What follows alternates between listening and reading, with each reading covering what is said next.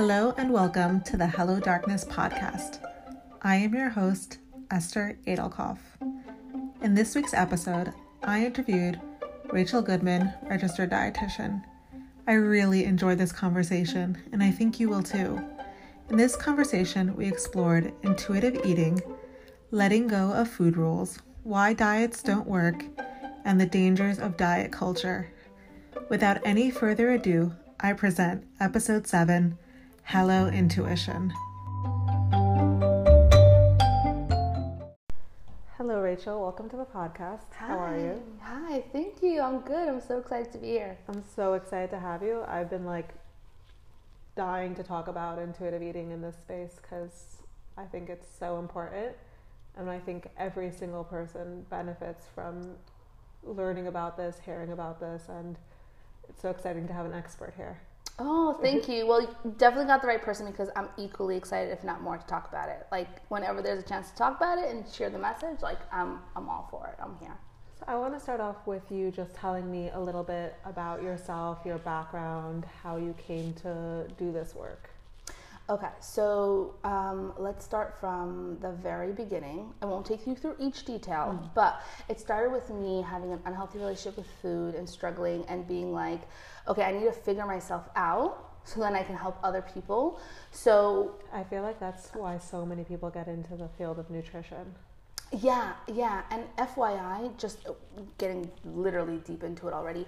Um, in the nutrition field, like dietitians, um, they they do have like an increased risk of uh, disordered eating because you go into it with this diet like perfection mentality. of, I'm the dietitian, so I have to like be an example, and so then it becomes a stress and you know like this obsession and, and things like that but for me so for me um, yeah i went to college with this thing of like i have to learn how to eat in a way that like works and is healthy and we could get into what i thought healthy was of course and diet culture and all that um, and then i could figure myself out and help other people. And so it worked to an extent. So as a dietitian i did learn a lot about nutrition carbs protein fat. You know i will say that um, going to college does help in not doing like understanding that extreme diets and fads don't work. So i think for the most part dietitians who are educated in nutrition um, as much as many of them promote this like focus on weight loss and things like that. There's a lot of science to it. yeah there's a lot of science to it and and they don't like um, promote anything extreme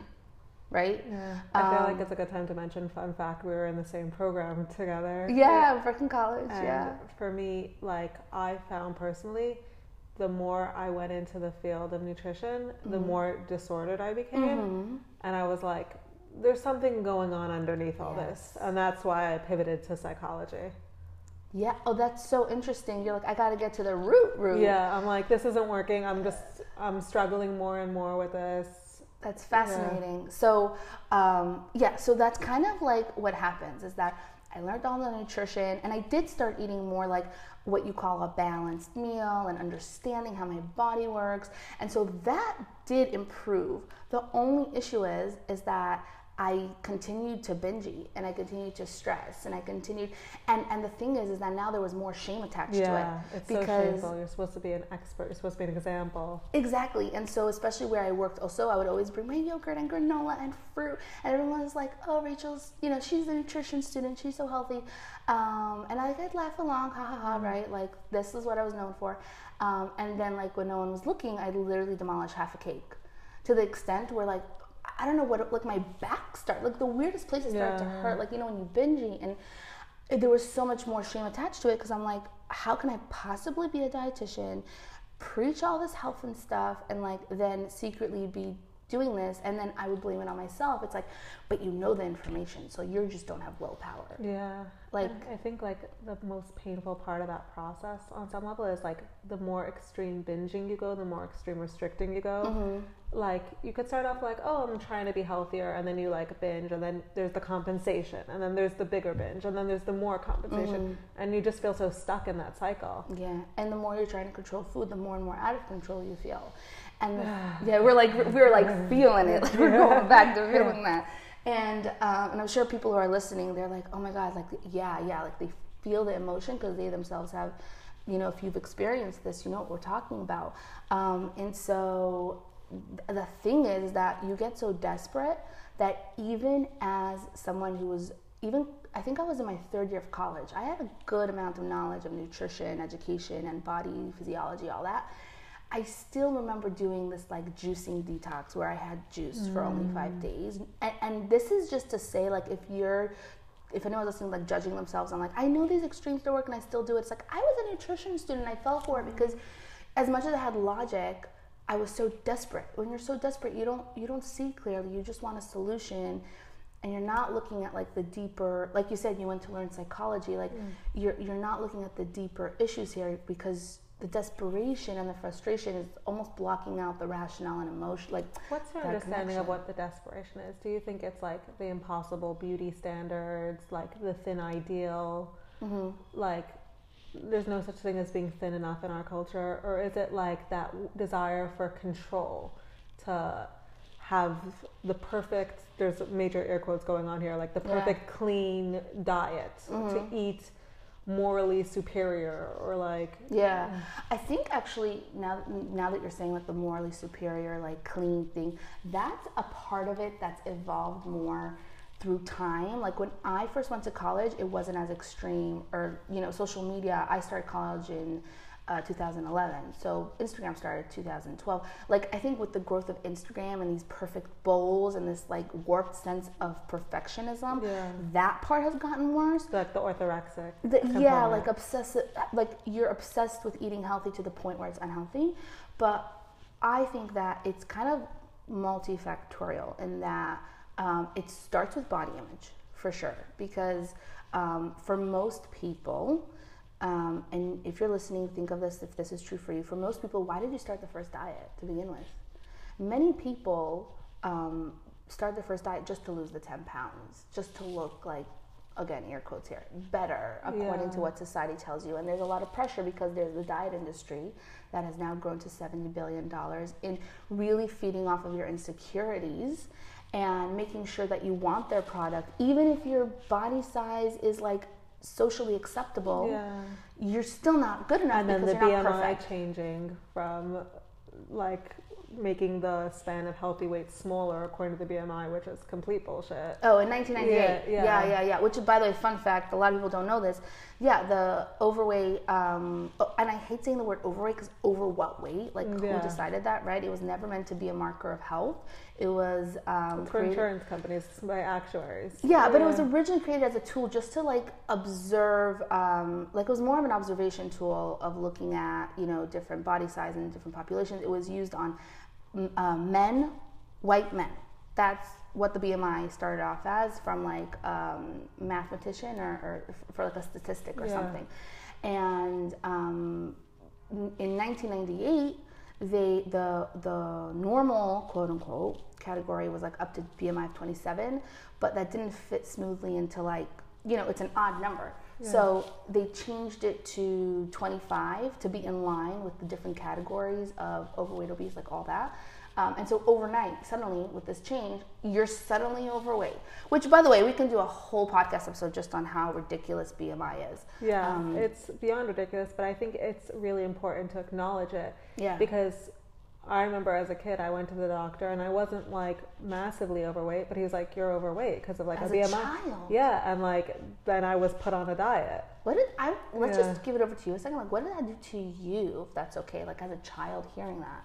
I think I was made to be more aware of my food choices mm-hmm. like overnight, which isn't like a fair thing to do. I think I was a pretty intuitive eater before then. Mm-hmm but then like it was like oh i can't have this i can't have this and then i remember like very distinctly like i was put on weight watchers and marshmallow fluff was like mm. low points i'm just like eating a whole tub of marshmallow fluff which i cannot eat until this day because i i find it like disgusting and it was like my one thing that i was allowed to like mm-hmm. yeah. Yeah and i think that's what restriction does is that people thinking if i restrict i'll have more control. But actually no you're going to want it more. And what's interesting is that when you let go of that restriction a lot of people think like if i let go of restriction then i'm going to eat all the things. But when you let go of restriction you're also letting go of judgment and guilt.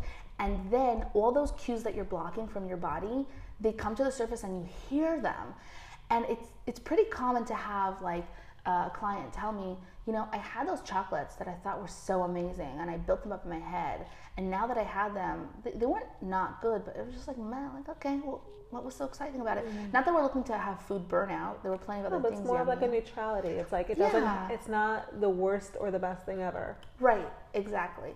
And so, just going back to your original question of what kind of drives people to this disordered eating and this want of control, uh, definitely think it starts with body image. And like, I just, you know, this idea of if I'm smaller, I'm better. If I'm smaller, I'll be happier. People Which will like me. is reinforced in everything we consume mm-hmm. media wise. Mm-hmm. And has gotten only worse. Yeah. Especially, especially with Instagram and now the filters, which, by the way, lately, if you've been seeing them, I, I thought like when they first started coming out, they were so subtle that I'm like. It was fun. It was like puppy ears and like yeah. unicorns, and now all of a sudden it's like you don't recognize yourself and I, it's so subtle where I remember following a certain uh, like a influencer thinking like oh my god her eyeliner is so good.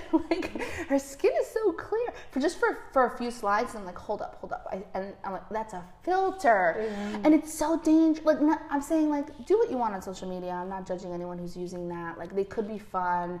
I'm tempted sometimes to use it because especially when you wake up like sleep deprived and like mm-hmm. whatever you're like you're tempted um, but it just shows to what extent our culture is like literally living through uh, uh, uh, what's the word like this like an dysmorphia. dysmorphia yeah. dysmorphia 24 7 so I think it's so important to practice so much self compassion as you go through this journey mm. of healing, knowing that you're going against the grain.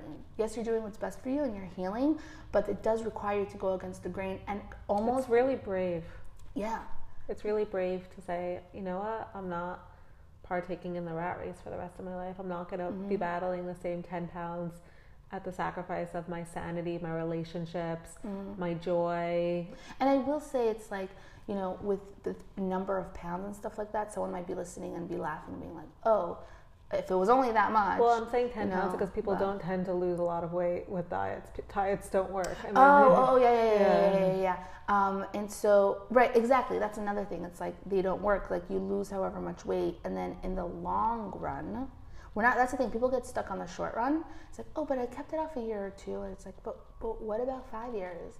And a lot of these studies also, if you look at them, the diet studies that show that they're like evidence Which are often sponsored by diet companies. That, that too, FYI. and a lot of people don't know how to read. Um, not because like either of us is like better than anyone else who doesn't know how to read a research paper, but I took an entire course in college. I don't know. I don't know if that was part of, yeah. of your thing, but like you take an entire course in college how to read research papers, and so a lot of these diets are like, oh, research says, research says, and you have no idea what the research what the control says. group was like, what yeah. how long the study went on for, what mm-hmm. they were mm-hmm. actually measuring, mm-hmm. if what they were measuring matches up with the claims that they're making. Mm-hmm. I'll give a really good example. I mean, we can do a whole topic on this. We won't for now, but like just because this is a popular one, the whole uh, sugar addiction thing. So there was a really popular study that came out with rats and they're like they would looked at the MRI of their brains and they fed them sugar and they saw that the MRI the pleasure uh, reward responders mm. really went up high. And then they used that to compare it to the reward response of cocaine. And then they said sugar is as addictive as cocaine. Here's what they missed out. And you know when the news reports on these things they report it as sensationalized as possible. So it goes viral. So they end up making money from ads. That's that's the mm. reason what they didn't report is that they starved those rats for 12 hours prior to giving them straight up liquid sugar. And so the response wasn't addiction, it was response to it was a survival response. They were starving. And yes, the, the, the reward response lit up because it's supposed to light up because if it wouldn't light up and you wouldn't get pleasure from food, you wouldn't be motivated to mm-hmm. eat it. Mm-hmm. When you mm-hmm. listen to mm-hmm. music, it lights up. When you hold a baby, anything that gives you pleasure, it lights up. The reason why it lit up to such an extent is because of that starvation factor. And so, an important factor. Yeah, yeah, and so people are hearing this study like it's addictive as cocaine, and they're missing such important factors. And then they're and then what happens is they believe that it's addicting, yeah. they restrict, and, and then, then, it's it a self fulfilling prophecy too, because yeah. now they're restricted restricted people also have a higher reward response to food and therefore more driven to eat. And so then it does the binge eating cycle and then they're kind of almost see proved it to you. I'm addicted. It's like no there's so it, it's so much deeper than that mm. um, and so yeah going back to it does start with the body image factor but i do think for some people you know control is a good one that yeah. you mentioned where especially if other factors of your life are out of control you want to feel in control and food seemingly feels like it's an action that you do so i can control it yeah i think intuitive eating is one area where we can be really kind to ourselves and we can really shift. But I think like once you adapt an intuitive mindset, it doesn't stop with eating. It's mm. like it's amazing. It's about reconnecting with yourself, and food is so primal. It's how we have our infant attachment with our mothers. It's so deeply embedded in our psychosexual development, in the way that we live in this world. How we nurture ourselves is how we love ourselves and how we were loved. But it doesn't end there. We can learn to listen to ourselves, learn to trust ourselves in every area of our life, which I think food is a really powerful way to enter that. But the benefits of intuitive eating go way beyond food. That is such a beautiful, important point, and it's also what I talk a lot about when I talk about intuitive eating you know, it's beyond the food. Food is the gateway. Like making peace with food is the gateway to living your life fully. Because then, you know, you're going on a date and you're not stressed out about what the food's gonna be. You're not coming home bloated and stuffed and feeling horrible and regret and thinking how you're gonna compensate. You know, you're able to build memories with your children because you're just present and not worried about having a tray of cookies in your house. There's just so much that opens up to you in life. That's why often I call this, it's like value based living. You know, you're mm, able to live. yeah. That. Yeah, it's you're able when food is no longer a barrier or stress and you trust yourself. Which, by the way, for anyone who does, we were talking about intuitive eating. Anyone's like listening, like, what are you? What yeah, is yeah. I feel like we need to backtrack for a second. What what's would you like? What's the like five second or five minute spiel? What is intuitive eating? Yeah. Okay. So intuitive eating is there's ten principles to it, but in a nutshell, it's eating in a way that aligns with what your body needs. It's taking into consideration physical, emotional, mental needs, really feeling your best and enjoying food without guilt. And in I a way know that for so many you. people that sounds impossible. Yeah, yeah, it does feel overwhelming and impossible, um, but it is when you start to break it down, right? So there's 10 principles. It's not like you just jump in. And I say this to people also, they're like, if I give myself cake right now, there's no way I'm not gonna eat at all and just go on an all full out binge. First of all, sometimes you need that. Sometimes you need mm. that, absolutely. And everyone's journey and process is different to peace with food. But I also give the option, you know, if you're really scared of that, then let's take it one step at a time and you know, do it in a way that feels safe to you. What what do you need to start with? Primal thing you need to do is make sure you're eating enough because if mm-hmm. you're constantly restricting and starving yourself and then you go eat cake, that binge has less to do with self-control and emotions as it does with primal hunger.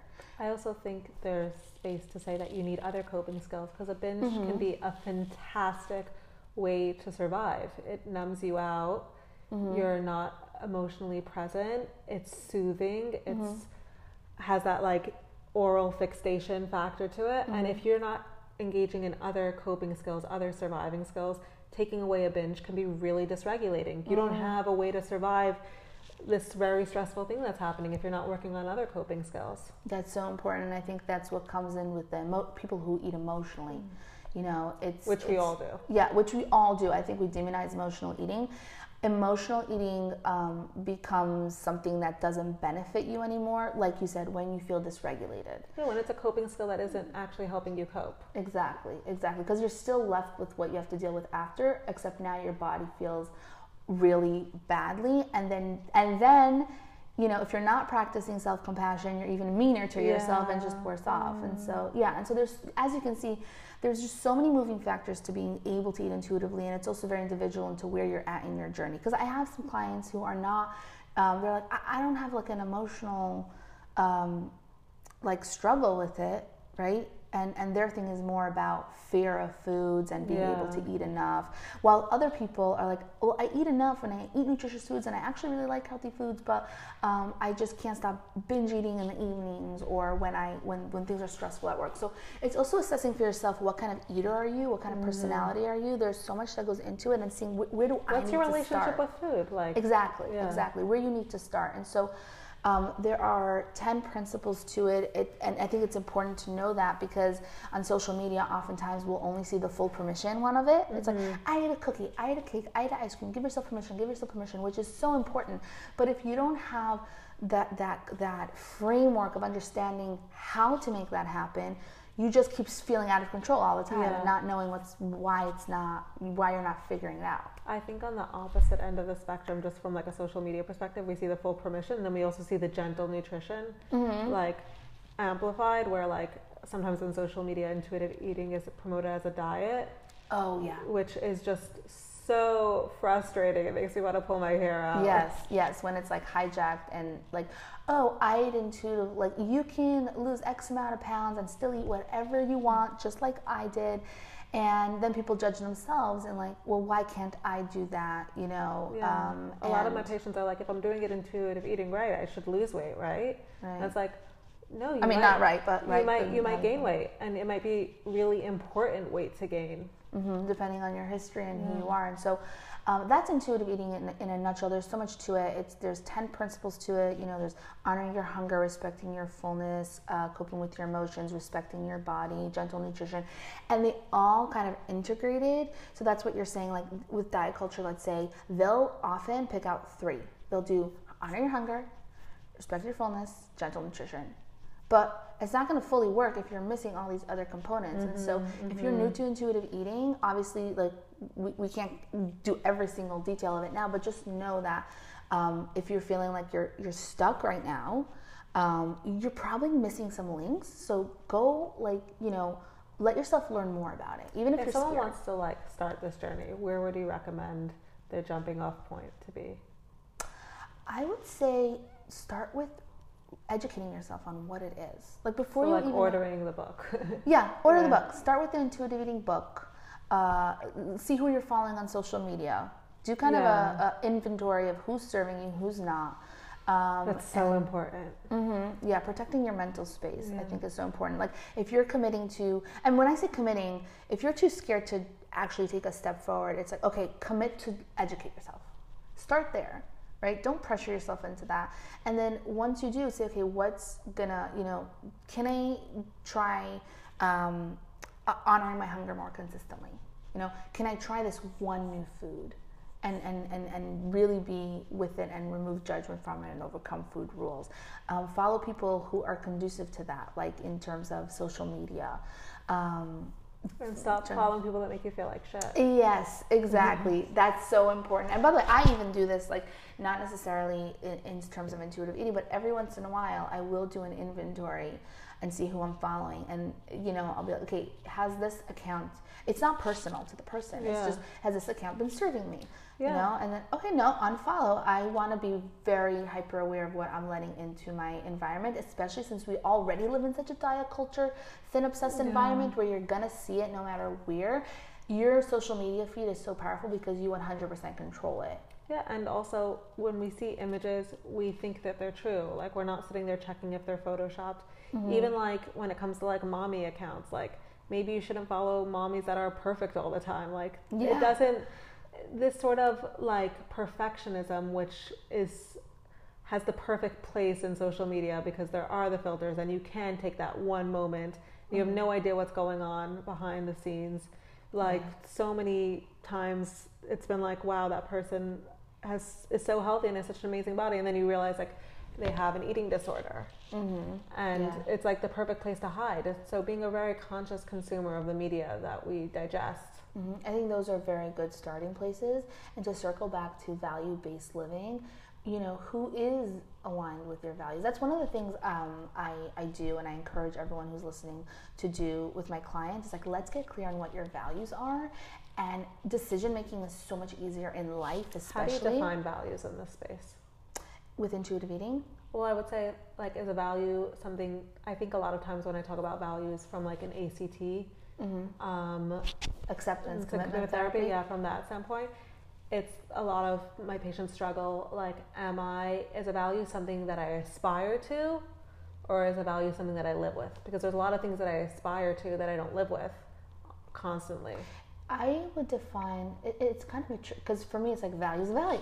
But, Yeah. but if we're gonna explain what a value is, it's what is you know important to you in life, and it's not just what's important. What makes you feel whole? What makes you feel like you're living in alignment with who you're meant to be, who you are, what's purposeful for you, and it could be something you you. I I would say that all our values, we're not always making decisions with our values. Like we're human, right? Sometimes we're out of our values, and that's a sign, by the way. You know, causes so much anxiety to What's not that? be in line with your values. yeah, that's when you're not feeling good with your life or with your food choices or with things like that. It's like, okay, I'm out of alignment with my values because I'm not living who I truly want to be and who I truly am. And so that's why uh, really understanding your values and here's how it relates to intuitive eating um, because there will be times where there's conflict in like i really wish i can be smaller or i'm really struggling with my body today And of course, we feel that way because of the world that we live in. Yeah, exactly. And so it's very tempting to be like, okay, I'm gonna restrict, I'm gonna do this diet, this time it's gonna work, or I'm not gonna have this or that, right? Um, but then if you know your values and, you know, get to, there's so many different values in life, but if you can kind of condense them into your five to seven core values that everything else falls under, um, it's asking yourself, okay, you know, is um, okay. I'll give an example with with like a, cli a client that we actually talked about this. Um, she really likes having her meals planned out, right? She's very organized type. Like organization is a value for her, and so you know this is also something. If you like to plan your meals, you could be intuitive and plan your meals because you're thinking, wait. Is this aligning with my value of organization that I like order and having my meals planned out, or is it aligning, you know, like a search with for control? stra- Yeah. exactly, exactly. And It's like, not is it too. Mm-hmm. anxiety provoking in the moment to make a intuitive decision? Right, exactly. And so, no, I mean, uh, you, you should be able to make it into a decision on the moment. Like if that's anxiety producing, that's probably because you have some food rule going on. Yeah. But the point is, is that so one of our values is like I like organization. So we've, we've worked on the intuitive eating part, and then I think when it comes to meal planning and in intuitive eating, it's how flexible are you? Yeah, How that's such an you? important barometer. Yeah, yeah, you can plan, and the intuitive like measure is if it doesn't work out as you want it to, how flexible are you with Yeah. being okay with it? Does it like set up your whole day? Yeah, yeah. And Which so, is like such a common diet thing. Like right, there's nothing to order at the restaurant, so like you end It up wasn't like in binging, plans. or you end up not having anything, Right. And it's like you're not present, you're not enjoying it. right. And so, uh, living along with your values, for example, so this client really likes to be organized with her meals, but then her friend will spontaneously be like, let's go out for dinner. And in the past, it would have been like, but I have to have my meal, it's organized, and I need to know what I'm eating, and I need to know the ingredients, da da da da. Um, and so, when we talked about values, one of her values is connection, investing in her relationships and things like that. And it's like, okay, you know, which value is the one you want to live in alignment now that will feel good? And she's like, you know what? I went out to eat with my friend. It wasn't exactly the perfect foods I wanted. I know it's one meal, but you know what? I had such a great time with her. I really came home feeling full because I didn't let the food control me or decide for me. I was There's flexible enough. in life when Yeah. food is controlling you. Exactly. And so here, by having her value, she was able to lean into that, lean into that, and be like, okay, it's it's healthy to have connection, and this brings me joy. And so yeah, as much as I have joy from having a pre-made meal, and that makes me feel good, today I chose connection because that's you know the value that I feel most aligned in right now, and it's okay. I'll have my meal after, and so that's just one example of how knowing your values and leaning into them um, when you're tempted to stay within that dieting thing like let's say the, the- also the body image aspect of things um, it, it comes back to you know what there's cookies now that i'm baking with my kids. It, it's more it matters more to me to be there for them and with them. Um, i'm just saying kids because i have kids but like it could be your nieces or nephews or whatever Well, but I find that- that I see with my patients that kids is such a examining point, especially like when women have daughters of like, okay, like I've just accepted all this stuff, like that I need to be thin and that I need to be X, Y, and Z because I've been told it. But is that something I want to pass down to my mm. daughter? Yeah. It's such a humbling experience. Like, mm-hmm. I mean, it happens also with sons. I think kids do that, but like that sort of question of like, oh, like I have all these values that might be intrinsic, they might be extrinsic, they might have been given to me? Who gave them to me? How are they benefiting mm-hmm. me? How are they benefiting the diet industry? And really questioning like, are your values really your values, or do you think you should have these values? Like, is this a hill that you're willing to die on? That is such a good point where, you know, people say, well, my value is being thin. It's like, okay, well, what, first of all, being thin is not a value. Like, what around being thin is your is, is your value? What does thinness represent to you that you believe it's your value? And is it the narrative that you chose for yourself? And i think you know you can you can choose a new narrative. That's not to say to erase the old one completely because especially as children if you've been given a core belief I feel like you take it through your entire life. Yeah. And it's not realistic to be like, I'm, I'm going to eradicate this. And when it's, you're stressed or when you're triggered, you go back to it. Right. It's more about how to cope with those thoughts and not letting it hijack your life and being at peace with yourself. That's why I love that your therapy is called Hello Darkness because you're like, okay, we're, we're, I mean, at least I think that's what you're doing. It's like, we're not looking to eradicate like old, like your all that yeah, all that history. yeah exactly. It's kind of like you can still live a full life and heal and still have those remnant thoughts but it's how you choose to react to them mm-hmm. and to what intensity is it affecting your life that determines the quality of your life.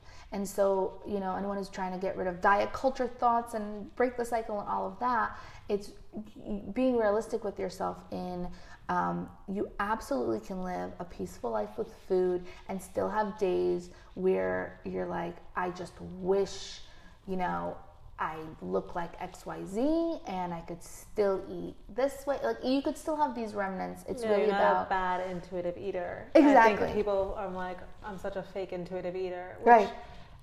You can't so be. sad. Yeah. Yeah. It makes me so sad because it's like, it's a question of like, at what point can you feel good enough? Right, right. You can't feel good enough.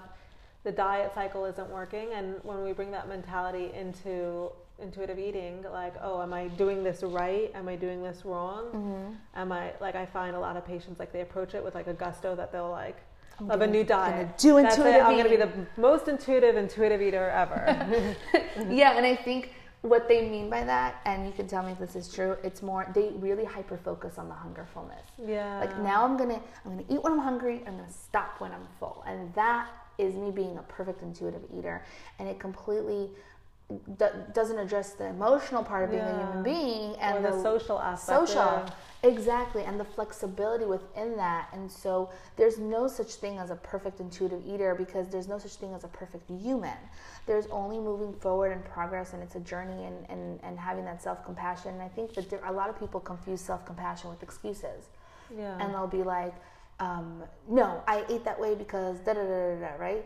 And and if I if I'm self compassionate, then that's just me making an excuse because I'm being nice to myself mm. instead of figuring this out you know and it's no it's you take a moment to think okay self-compassion should be um, something that is, is more gentle and actually helps you do some like like learn from it and move forward yeah self-compassion right? doesn't eradicate responsibility right exactly. it it just takes away the noise and the stickiness of shame mm. of mm-hmm. i did this i mean as adults we learn that like we can literally do anything. Mm-hmm. Like you can, God forbid, kill someone because you have that ability. I wasn't expecting yeah, no, to go like, there. I like, no, but you, you, could do any dream. You, you, no, you can do anything, but you right. also can't escape the consequences of your oh, actions. Oh, yes.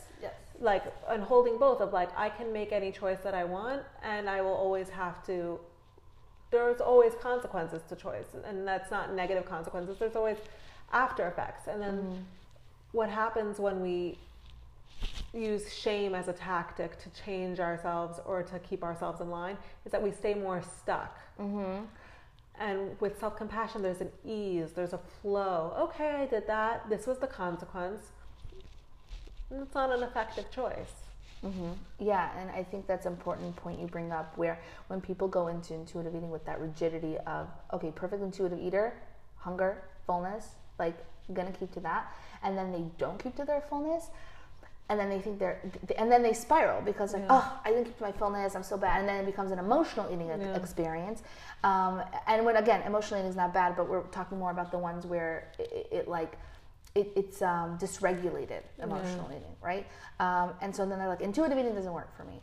Um, but if you were to go with, like you said, with self compassion, and then someone, um, let's say, does binge eat or something, um, it, it doesn't. You're you're able to connect. You have the, like you said, it turns off the noise in your mind, and then you're able to work through the situation and learn from it and say, okay what happened there? Yeah. What can I learn from it? If you don't have self compassion and you're judging yourself, you're completely missing out on what's my body telling me, what happened prior. Like you're you're missing yeah. out on patterns of eating Was that I might triggered? be Was I triggered? Yeah. Um, how can I protect myself from that trigger next time? And so this, you know, this progress that you could be making is completely missed out on because you're being you're caught up in being judgmental to yourself and thinking that it's never going to work for you or you're not good enough because you ate food. Yeah. You know, if you think about it in those terms, like you you the, think about the negative mean things that are said for eating food. Is it is it like you yeah, know? Just, I think a very powerful paradigm shift is to view it in the context of self parenting. Mm. As a kid, it's your parents' job to feed you, to make sure that you're safe, to make sure that you brush your teeth, to make sure you wake up on time. As an adult, it is your own responsibility. So, as adults, we're tasked with self parenting, but what kind of parent do you want to be to your inner child? Imagine like screaming at a kid because they ate too much. Oh, that hurts me. Yeah. Like, I just like felt that stab. Like yeah, it's yeah. it's a, it's a really powerful context. Like yeah, there is space for let's say gentle nutrition, but there's more space of like, oh, like how did that make you feel when like mm-hmm. you ate that way, or mm-hmm. like how does it make you feel when you can't when I when uh, overly restrictive parent like when mm-hmm. you're not mm-hmm. allowed to like we see with kids all the time, restriction leads to acting out. Mm-hmm. Yeah, and I think what you said that question of how does it make me feel that is part of gentle nutrition because then you can make choices that not that I'm saying, oh, you're going to make the choice to eat the salad or whatever it is, but by connecting, we get so caught up in nutrition as facts and not bringing it back to letting your body be a partner in that. Yeah, it's like, oh, I ate 400 calories for lunch, so I should be full, but never like checking in with your belly. Yeah. Like, how does that feel? Or getting curious about the types of food you ate and which one work well with your body. Yeah. You know, um, and then also like looking beyond yeah, like you said, like calories, for example, even having an understanding of what that even means and how that interacts with your body, you know, um, rather than just eat as little as possible. Yeah. Because that's basically saying, let me just um, be hungry. Yeah. It's another way to be hungry. Um, I opened um, my Instagram up for some questions, mm-hmm. and I mm-hmm. got um, quite a few questions about. Let's do it. About can you want to lose weight and intuitive eat, which I think eat intuitively, which I think is like a really big question that people come to this with because it's so hard to let go of diet culture, diet mentality, mm-hmm. and the aspiration for thinness. That's a huge one, yeah. And actually, I did. I also I did like an entire podcast episode just for that. Like, can you eat intuitively and pursue intentional weight loss? And so the answer is, you know, acknowledging, I think we first have to acknowledge that there are people who've done that. Um, because you'll be tempted to do that too. You'll see those people who are the minority, they do exist, where they're like, well, I wanted to lose weight and I did intuitively and I did it in a healthy way and look at me. And they're the ones promoting mm. intuitive eating as, as, as, a diet, which I think it's not taking into consideration genetics. And yeah. like, um, yeah, that worked out that way for you. Um, and in our culture, you're applauded for that but you're also forgetting that um, you, your body allowed that to happen And then the people who are eating intuitively and also eating very like well-rounded and in a way that feels good, but also enjoying you know cake without guilt, um, and in a way that you would call overall wholesome. Um, they, they don't lose weight or they gain weight because of their history of restriction, Mm-hmm. right? And they're thinking like, oh, I'm not doing it right. No, but you are. You're not doing anything wrong. Bodies, you can we can all eat exactly the same and and look different. So that's Yeah. just a note on that, right? You know, there will be people um, who have done that, but they're in the minority. But rather than focusing on other people, let's look at your own history, right? When you focus on weight, what happens, even when you choose to eat intuitively. Um, and I will say, by the way, from my own from my own history, so when I came back from seminary, which is, if anyone doesn't know that, that's like a kind of a gap year uh, that some people choose to do with Judaic studies between high school and um, the rest of your life, basically. I call it like the bridge to life. Um, and there's this thing, right? I don't know if you've had it. It's like, oh, you, you gain weight. Like it's Yeah. inevitable. You're gonna gain weight. It's almost like this a self fulfilling prophecy. Like everyone does put on weight because you're just living like just a, a nutty life also. Um, and so then when I came back, I had that was my first epiphany that diets don't work. I mean, I still obviously had ways to go, but I was like, anytime I think of the word diet, aka restriction, I just want to eat the house down. Yeah. So I was like, diet doesn't exist in my in my verbiage. Like it's just not not about my vocabulary. Whatever. It's just not there. You know what? I'm just gonna eat when I'm hungry. I kind of did that. Like I kind of discovered intuitive eating, but still within the diet realm. Like I'm gonna eat when I'm hungry and stop when I'm full. And there was sort of that piece, like like piece with food of, you know, oh, there's always gonna be delicious food around. I'm gonna eat the delicious food once I lose X amount of weight. So it was like mm. half. Eh, it was like there but not mm. there. And I will say, for about like six, seven months, food was it was a dream. Like it was a dream in terms of what people hope intuitive eating to be. Like food wasn't stressful. I was able to say no to cookies, and then I did lose the weight, and I felt amazing. And it, it was just like I'm like, oh, it's so peaceful. But the minute I started having those things again, the cookies, back to binge eating, and then over a period of two years, I gained all the way back. Um, and so it's important to recognize that like the the focus on weight eventually for you. Look at yourself what happens. That's and i think it's also important to say to acknowledge that your desire for weight loss is not bad. It doesn't make you a bad person. You're just you're because sometimes i'll have clients come like okay rachel i know that like i want to lose weight and i shouldn't and it's like no you, you should like you can course you feel wanna whatever lose you weight. We want live in- yeah we live in a society where like so much value is based Mm-hmm. on our bodies of course we want to lose weight like the the novelty here is to say like maybe my whole life shouldn't be about losing weight I think it's about firstly, you know, acknowledging the way to eat in, in, intuitively.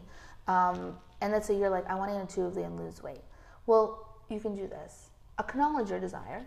But yeah, I, I do want to lose weight. But then also saying, okay, I see you, I see that thought, but I'm not going to let you decide for me today. yeah and is that is like how do i behave when i hold that thought Yeah. How do I feel when I hold that thought? Check in with your body. Do you feel a tightness? Do you feel an openness? Mm-hmm. Do you feel a peace or do you feel a restriction, a scarcity? hmm In your body. Yeah, in your body. And our bodies react to our thoughts. If we feel Mm-hmm. afraid, we tense up. If we feel at peace, our palms are up. Yeah, I love that we're having like as a therapist and dietitian this like conversation because I think it flows so well in understanding that this is it's it's like holistic.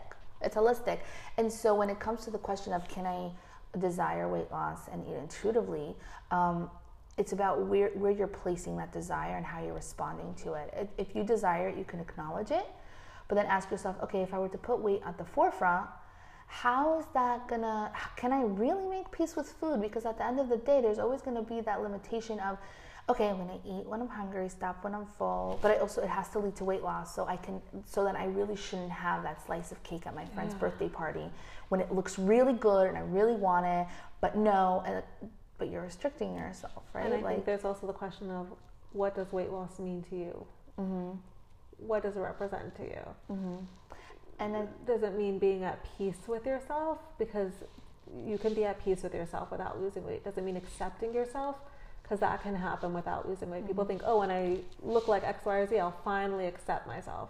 Mm-hmm. I'll finally be at peace with myself. And if you can't accept yourself right here and now, nothing or no one can shift that. Mm-hmm. We can look externally for looking a certain way or getting a promotion Self-worth. or Self-worth. a partner, but self acceptance is an internal process. Hmm And I will say a note on that for anyone who's, who's listening who's like, I, you want me to accept this? Like, what? What? Like, there, there you know, there, there are people who just, and there's also so much, um, especially someone who was bullied as a child, uh, and like the might have trauma around that. And I wanted to be clear to them that you know, accepting yourself doesn't mean you have to love your body. You can love yourself and not love your body. It's about learning to be kind and respect your body regardless of what it looks like. Even if you don't love how it looks, you love yourself enough to care for it. Yeah. Yeah. Yeah, I think that's such an important point of what does acceptance actually mean. It doesn't mean like falling in love with yourself. It means Mhm. I accept myself. This is my body. This is my home Mhm. for as long as I'm alive. What type of relationship do I want to have with it? Mhm. Yes, I could wish I had a different home, but this is my home. Mhm. I accept that this is my home and I can't change homes. And how do I want to live in this home? hmm I think that's very powerful. And you know, you absolutely can like make your home as homey as you possibly can. You know, That's when it- comfortable to live in as possible. Yeah, yeah. And so when it comes to the weight loss aspect of things, it's also bringing it back to body trust. If your body wants to lose weight, it will. And if it doesn't want to lose weight, then what price are you paying by trying to push it to? And you could look at your own history. Is that getting you anywhere closer to where you want to be with your body, with your food, with your life? And I think a lot, big part of it is just practicing trust because there will be people who will lose weight as a result. There will be people who gain weight. There will be people who stay the same. Um, but that factor, as humans, we like a lot of control but it's just really learning to lean into the process and control what you can. And What does trust look like as a practice in this space? trust in your body. Yeah. Um, first of all, it's it's really believing that it knows best. And I think in the beginning it could be very um, like unsure because you've been so disconnected from your body for so long you can't even sometimes you can't even tell your cues clearly. Yeah. like you'll feel hunger but you've doubted it for so long. It's like but am i really hungry should i eat? Should i not eat? Then you get stressed out. Then your hunger cues suddenly disappear because stress suppresses them and then you're like but wait i'm not hungry. You know it And gets they come back confusing. and then they come back screaming exactly like but now i'm starving. And then like also you know and then you have as women we have our period cycle and different things that can what's happening now now i'm craving all the things is this normal? Um, and so i think trust in this space starts with first get to know your body Yeah. and really listening and learning its language Yeah. you know so I think a lot of times we're like, I'll trust if I can have a guaranteed outcome, Mhm. which trust means there's no guaranteed outcome. But you're that's trusting what trust is you're trusting for your own sanity. You're not trusting to have a certain outcome. You're trusting because if I don't trust, I am completely dysregulated, I'm anxious, I'm controlling, and none of my efforts help. Mm-hmm. So I'm choosing to trust for my own sanity. I will say part of trust also that's very helpful is understanding scientifically, like biologically, what's happening in your body. That gives people mm. a lot of safety in understanding their body because a lot of times they'll be like, no, I can't eat that because this and that's going to happen. And a lot of it is diet culture, like things that they learn that are not true. And so it's very empowering to understand, you know, what does it actually mean calories energy? What's happening in your body that you feel hunger and why do you need to eat? What how does that interact? What's happening in your body when you eat and feel fullness? And so understanding like and not in like crazy fancy scientific terms. I explain this all the time in terms of just blood sugar and energy and mm. how that relates to feeling hungry and full. And i use the analogy of a car right? Where it's mm-hmm. like you put fuel, if you keep driving, you keep living, the fuel's gonna go down, you're gonna get a ding to fill up, you get a hunger cue to fill up, because your body needs it. It knows how to mm-hmm. use it. When you give gas to a car, it knows how to use it. It needs it, otherwise it's gonna crash and burn in the middle of the highway, right? You're never gonna like keep driving without gas, so mm-hmm. why are you doing that to your body? And so I think part of the trust is, especially initially for anyone who's scared, what's super helpful is understanding how your body works without all the diet culture layering Yeah. on top. Which they, what you know- resources would you recommend? Because I think, like something that's so damaging, which we spoke about before the podcast starts. A lot of times when people are getting help for like eating disorders or like they notice they have disordered eating, they're thrust right back into diet culture because Oh yeah, in terms Yeah. they go get help, and then that help is not aware of intuitive eating and health at every size. Yeah, like I have so many patients that went to therapists for binge eating disorder and they were Mhm. recommended a specific diet. Like, oh, have you Wow. tried keto? Oh God. Yeah, which is like appalling to hear. So, Yeah. what resources w- would you recommend for people that are curious to start this journey? In terms of wanting professional help, Well, I would say in terms of education, in terms of yeah, what where would you say someone who is thinking about starting this journey, where should they start? so go back to the book. Definitely the intuitive eating book, um, the health at every size book. Uh, following uh, experts in this field, you know, dietitians that, and, and, and now that you've kind of listened to this um, podcast, hopefully, like it's, a clearer sense of peop- people will take intuitive eating and hijack it and make it into a diet, making it look like it's not a diet. They'll take concepts of it to make it look their diet look more appealing and doable.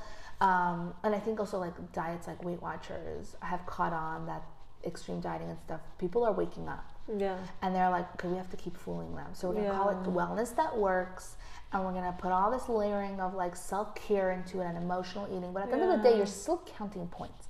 The bottom line is still get smaller. yeah. What's the bottom line? Yeah. That's a very good question. When Yeah. someone's selling you, first of all, if someone's selling you, Mhm. like there's a profit to be made, and profit there's no profit to be made if a diet worked, because you're a one-time Yeah. consumer. yeah.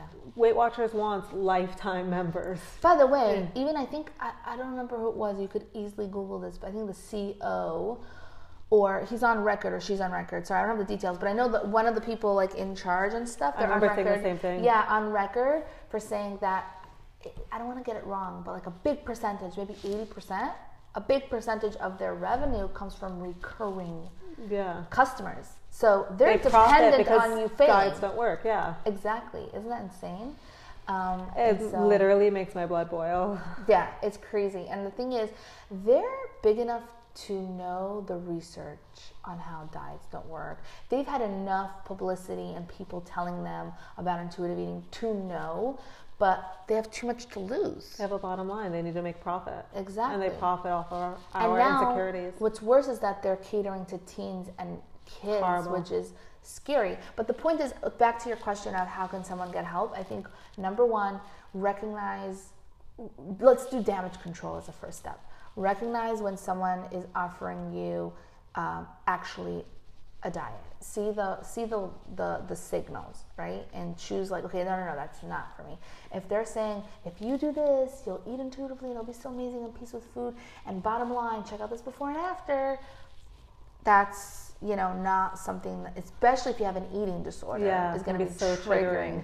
Um, especially because it's so convincing. It's so convincing and, and tempting. And you're only normal and human if you're tempted to. Like, don't feel like you're going backwards in your journey. You're just learning and, and moving forward. Um, and so I think that's number one. Just be aware of the of this of the red flag, so to speak, so as where not to go.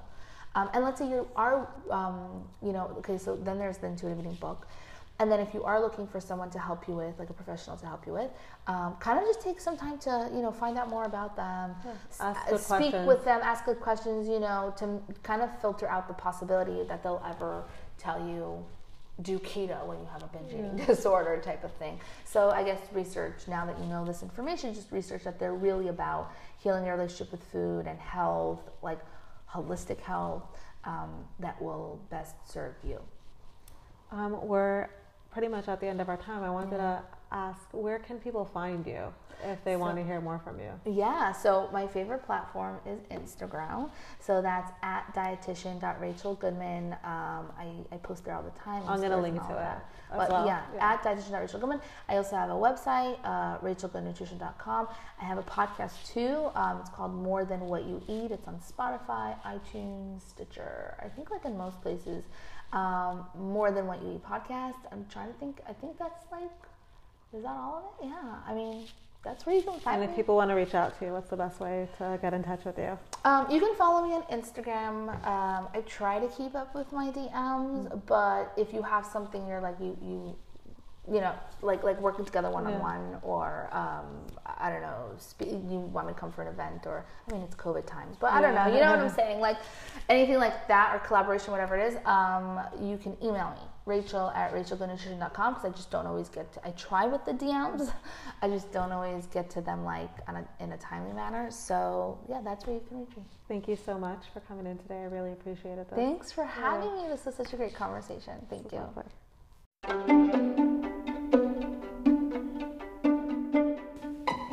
Thank you so much for listening. If you enjoyed today's episode, let me know. Like, subscribe, rate, review wherever you listen to podcasts. I'm always open to feedback and suggestions, so reach out to me on Instagram at Hello Darkness Therapy. Thank you so much, and I'll see you here next time.